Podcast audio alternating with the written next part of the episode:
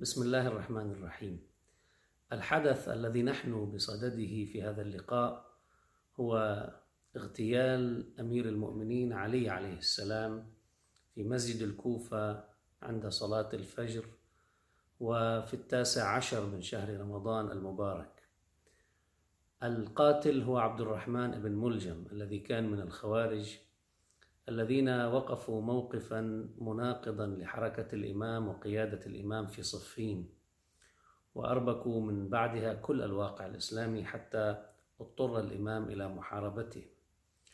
وما نريد أن نتحدث عنه هو جانبان. الجانب الأول مرتبط ببعض الظروف المكتنفة لهذا الحدث والأمر الثاني هو العبرة التي يمكن أن نأخذها منه بما ينفعنا في واقعنا في أدائنا لمسؤولياتنا في العصر الذي نعيش فيه لأن هذه فعليا هي علاقتنا مع التاريخ. أحداث التاريخ تمر وتنتهي بحدود الأفعال والأقوال والمواقف والأحداث نفسها ولكن العبر والدلالات هي التي نحتاج إلى أن نستلهمها وهي التي تعنينا في نهاية المطاف. الحدث هو اغتيال أعظم شخصية بعد رسول الله صلى الله عليه وآله. هذا لا يختلف عليه اثنان. الإمام علي عليه السلام لا شخصية ربما مجمع عليها بعد رسول الله صلى الله عليه وآله وسلم إجمالي إسلاميا كشخصية علي عليه السلام. أيضا هذه الشخصية فرضت نفسها على المسرح أو في المجال الإنساني العام لأن الإمام علي كان ذا تجربة غنية في كل الظروف التي عاشها والمواقف التي وقفها والأقوال التي رويت عنه وأثرت عنه شكلت غنى تراثي عميق يمكن للبشرية أن تستلهمه في شتى مجالات حياتها. هذه الشخصية لا يمكن استبعادها تاريخيا لم يمكن استبعادها وأيضا على مستوى الفكر وعلى مستوى النموذج هذه الشخصية أيضا لا يمكن لنا أن نمر عليها مرور الكرام. أن تغتال هذه الشخصية من قبل عبد الرحمن بن ملجم وهو خارجي. والخوارج نعرف بأنهم كفروا الإمام عليه السلام ووقفوا موقف سلبي من الواقع الإسلامي المجتمع الإسلامي كله. وصل بهم الأمر إلى تكفير أمة محمد صلى الله عليه وآله انطلاقا من بعض الأفكار التي عاشوها. هناك بعض المأثورات التي تروى عن هؤلاء في صفاتهم العامة أن النبي صلى الله عليه وآله قال بأنها الإنسان لو نظر إلى عبادة هؤلاء فإنه يحقر صلاته إلى صلاتهم بحيث أنه يشعر بأن عبادته لا شيء أمام هذه العبادة التي يراها من هؤلاء. طبعا يرى شكل العبادة بطبيعة الحال. لا ربما لا يعيش هذه الحالة البكائية التي تفيض بالدمع كلما تلا بعض هؤلاء آيات القرآن الكريم أو ربما تذكروا بعض أحداث التاريخ الإسلامية وما إلى ذلك. هذا اللون من الشخصية التي يجدها الإنسان في الخارج شخصية عميقة في التزامها الديني تنبئ عن أمر آخر مختلف كليا على مستوى البنية الداخلية على مستوى الفكر على مستوى طبيعة الرؤية التي تنطلق بها في من خلال تعقيدات الحياة في حركة الواقع الرؤية كيف تتجلى لدى هؤلاء. نجد الأمر مختلف عن الشخصية العبادية التي يجدها الإنسان من قبلهم. من الواضح بأن صفين كانت نقطة تحول لدى هؤلاء لأن تعقيدات الواقع في صفين كانت تخرج من هؤلاء طبيعة التربية التي خضعوا لها طبيعة الذهنية التي يعيشونها. هؤلاء ضاعوا في تعقيدات الواقع في صفين. ولذلك بمجرد أن رفع العدو الطرف المقابل رفع المصاحف ودعا إلى التحكيم هؤلاء كما يقال كما يقول المثل غرقوا في شبر ماء. رفع شعار لا حكم إلا لله. هؤلاء هم الذين رفعوا هذا الشعار. وبالتالي هؤلاء قاموا بإيجاد مبدأ وهو مبدأ صحيح لأنه لا حكم إلا لله سبحانه وتعالى لأنه الله سبحانه وتعالى في أكثر من آية من لم يحكم بما أنزل الله فأولئك هم الكافرون أولئك هم الظالمون وما إلى ذلك. اذا نحن أمام شعار صحيح لكن هذا الشعار توظيفه في حركة الواقع كان شعار كان توظيفا يؤدي إلى نتائج كارثية بطبيعة الحال. كان يكشف المعركة ويكشف الحدث نفسه ويكشف يكشف المستقبل أمام خطط الأعداء. هؤلاء ربما الذين كانوا في مقابل الإمام علي عليه السلام جيش معاوية بالتحديد الشخصيات التي لعبت دور محوري كعمرو بن العاص الذي اشتهر عنه الدهاء. هؤلاء انطلقوا ليستغلوا سذاجة هؤلاء بساطة هؤلاء الجانب السطحي لدى هؤلاء ولذلك ترقى أصبح لدينا أشبه ما يكون بالمنهج لدى الخوارج أنه ينطلقون وراء فكرة هذه الفكرة هي فكرة نظريا صحيحة لكن هذه الفكرة تدفعهم إلى أن يتخذوا موقفا عقديا يترسخ في أذهانهم ثم يتحول إلى موقف يتم على أساسه الحكم وتقييم الآخرين. لذلك انتقلوا من فكرة لا حكم إلا لله وأصبح الأمر بالنسبة إليهم موقف تكفير لعامة المسلمين ولعلي عليه السلام.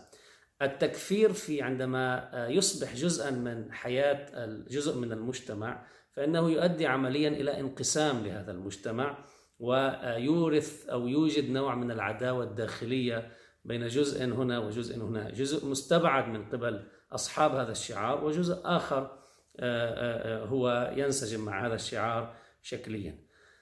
هذا التكفير وهذه العداوة وهذا الانقسام يؤدي إلى واحد من أمرين. أولا يهيئ الواقع النفسي لتقبل مثل أعمال عنيفة مثل اغتيال الإمام عليه السلام اغتيال الشخصيات القيادية الموجودة لدى الأمة في ذلك المجتمع.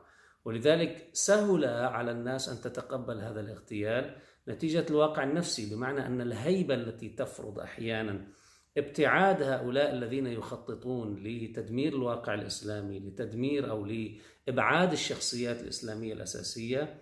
هذا الأمر يصبح الهيبة تصبح مفقودة. نتيجة ماذا؟ نتيجة كثرة الكلام كثرة الجدل كثرة الاعتداء الكلامي واللفظي كثرة المواقف الحادة كثرة النقد ربما الذي لا لا يتحرك بخطوط حمر وما إلى ذلك.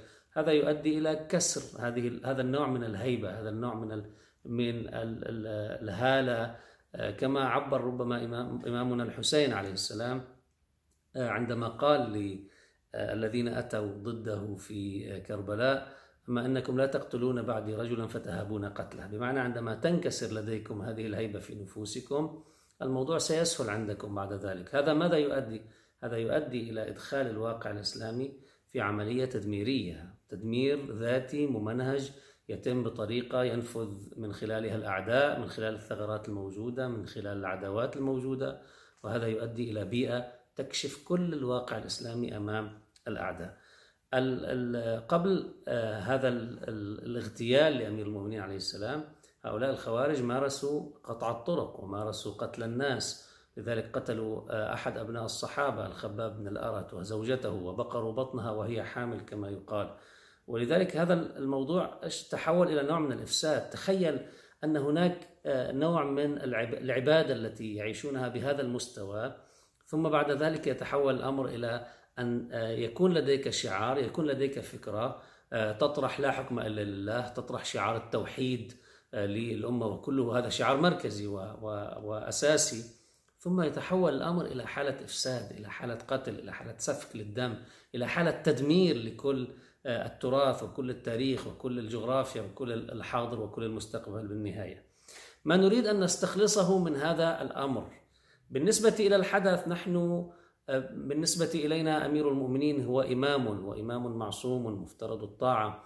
بالنسبة إلى الآخرين كان في ذلك الوقت إلى كل المسلمين كان هو الخليفة الذي يجب أن يطاع والذي له هناك بيعة بالنسبة ل التزم فيها المسلمون آنذاك. لكن ما نريد أن نستخلصه له علاقة بهذا الموقف من الواقع الإسلامي فيما يتعلق بحركة الناس تجاه القيادات بشكل عام. الخوارج اعتقدوا الإمام كافرا. هذا التكفير أدى إلى أن يفرزوا أو يؤدوا إلى حالة صراع في داخل المجتمع وبالتالي وصل الأمر إلى استسهال عملية الاغتيال من قبل الأعداء الذين نفذوا من خلال هذه الثغرة التي أنتجها المجتمع نفسه أنتجتها هذه الأفكار نفسها أنتجتها هذه الحدة في طرح القضايا. ما نريد أن نقف عنده هو فكرة بسيطة تقول أيا يكن اعتقادنا بالقيادة التي نتعامل معها؟ ربما يكون لدينا ملاحظات ربما يكون لدينا مؤاخذات لكن عندما نريد أن نحول أفكارنا إلى موقف عملي من هذه القيادات التي تتحرك في الفلك الإسلامي نتحدث هنا أو ربما حتى في الفلك الوطني عندما نتحدث عن قيادات وطنية ربما نختلف معها بشكل وبآخر لكن ما يعنينا من هذا الجانب هو الموقف الإسلامي بالذات. نعرف بأن هناك اختلافات موجودة في بين المؤمنين في المجتمع الإيماني. نعرف بأن هناك من يرضى بقيادة فلان ولا يرضى بقيادته أشخاص آخرون. نعرف بأنه, لا بأنه قد آه، يرى بعضهم القداسة لشخصية ما قيادية والبعض الآخر لا يراها بهذا المستوى. هذا الأمر موجود وسيبقى موجودا في كل مجتمع على امتداد التاريخ الإسلامي. لكن عندما نريد أن نقف موقفا عمليا لابد أن نرصد فعليا أمرين أساسيين. فيما يتعلق بالقيادة التي ربما نوجه نقدنا لها أو نختلف معها أو نريد أن نحرك بعض الأفكار لنقف من خلالها موقفا عمليا سلبيا ربما تجاه هذه القيادة.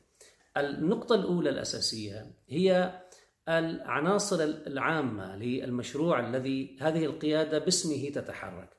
يعني عندما يكون لديك مشروع إسلامي عندما يكون لديك مشروع كيان إسلامي عندما يكون لديك مشروع حضاري إسلامي عندما يكون لديك مشروع جهادي عندما يكون لديك مشروع فكري آه، ينقل الناس من ضفة إلى ضفة أيا يكن هذا المشروع آه، ولدينا مشاريع عديدة آه، يحتاجها المجتمع ويحتاجها بناء المستقبل علينا أن نفكر أولا ما الذي يؤثره مواقفنا مواقفنا ما الذي تؤثره على المشروع نفسه. لأن القيادة مهما كانت عظمتها مهما كان دورها مهما كانت الصفات التي تتحلى بها. مهما كان أيضا رأينا فيها بالنهاية أي قيادة تأتي إنما هي قيادة تأتي في مرحلة زمنية محددة. وبالتالي المشروع ليست هي. المشروع ليس القيادة ليس هذا الشخص وإنما المشروع هو أكبر من هذا الشخص. الشخص هو مرحلة في المشروع. وبالتالي لابد أن نكون دائما حذرين من أن يؤدي نقدنا وحركتنا السلبية تجاه القيادات بحيث يضرب المشروع نفسه لأنه يختصر المشروع عندئذ في هذا الشخص أو ذاك الشخص وبالتالي يكون ضرب الشخص مقدمة لضرب المشروع آه، بطبيعة الحال. هذا جانب آه، أول. الجانب الثاني هو أن ننظر فعليا إلى أعدائنا أن ننظر إلى أعداء المشروع نفسه. من المستفيد عمليا من آه، كشف الواقع الإسلامي؟ من المسؤول من المستفيد من إرباك الواقع الإسلامي. من المسؤول عن إيجاد حالة عداوة وانقسامات في داخل المجتمع الإسلامي؟ التحديد المستفيد يفيدنا جدا في آه، تحديد الأفق أو الخطوط الحمراء التي يجب أن نتحرك من خلالها. وبالتالي هنا نحن نكون أمام حالة من رسم الحدود التي تجعلنا لا آه، نلغي كل اختلافاتنا وإنما هذا الأمر مشروع ولا بد أن يبقى. لأن الاختلاف هو الذي يفيد أصلا في ترشيد حتى التجربة الإسلامية. لكن المطلوب عندئذ أن نرسم خطوطا حمراء. إلى أي مستوى يمكن أن يصل النقد؟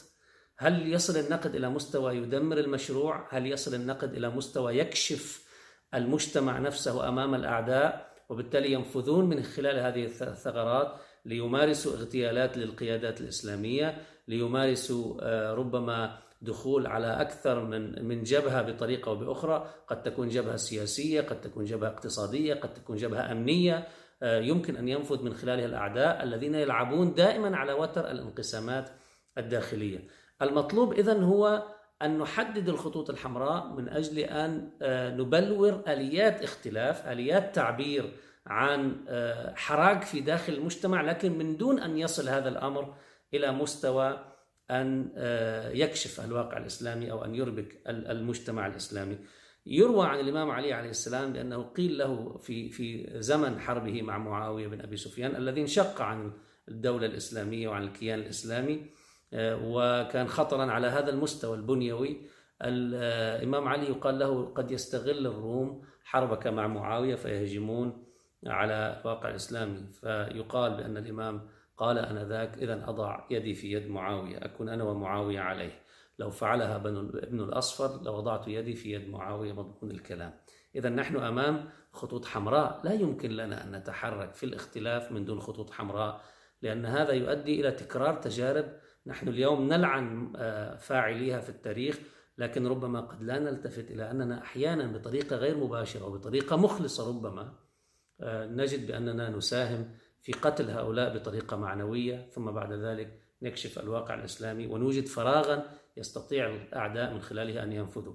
في الساحة الفكرية هذا الأمر موجود في الساحة السياسية موجود في الساحة المجتمعية موجود وأيضا في الساحات الجهادية موجود. في كل الشخصيات القيادية التي تلعب أدوارا في مراحل تاريخية معينة من تاريخ أمتنا. هذا الأمر نأخذه كعبرة اليوم من ذكرى استشهاد أمير المؤمنين عليه عليه السلام حتى لا نعيد التجارب السلبية من جديد وننطلق في خط تراكمي تصاعدي في سبيل آه، إيجاد حالة من البنيان المرصوص في داخل المجتمع الإسلامي آه، لا يتنكر لهذا الاختلاف والتنوع والحاجة إليه في بناء تجربة حضارية ترتقي آه، دائما إلى الأمام لكن في نفس الوقت لا يكشف الواقع الإسلامي ويربك الواقع الإسلامي أمام مخططات الأعداء الذين يتربصون شرا بالجميع من دون تمايزات. والسلام عليكم ورحمة الله وبركاته.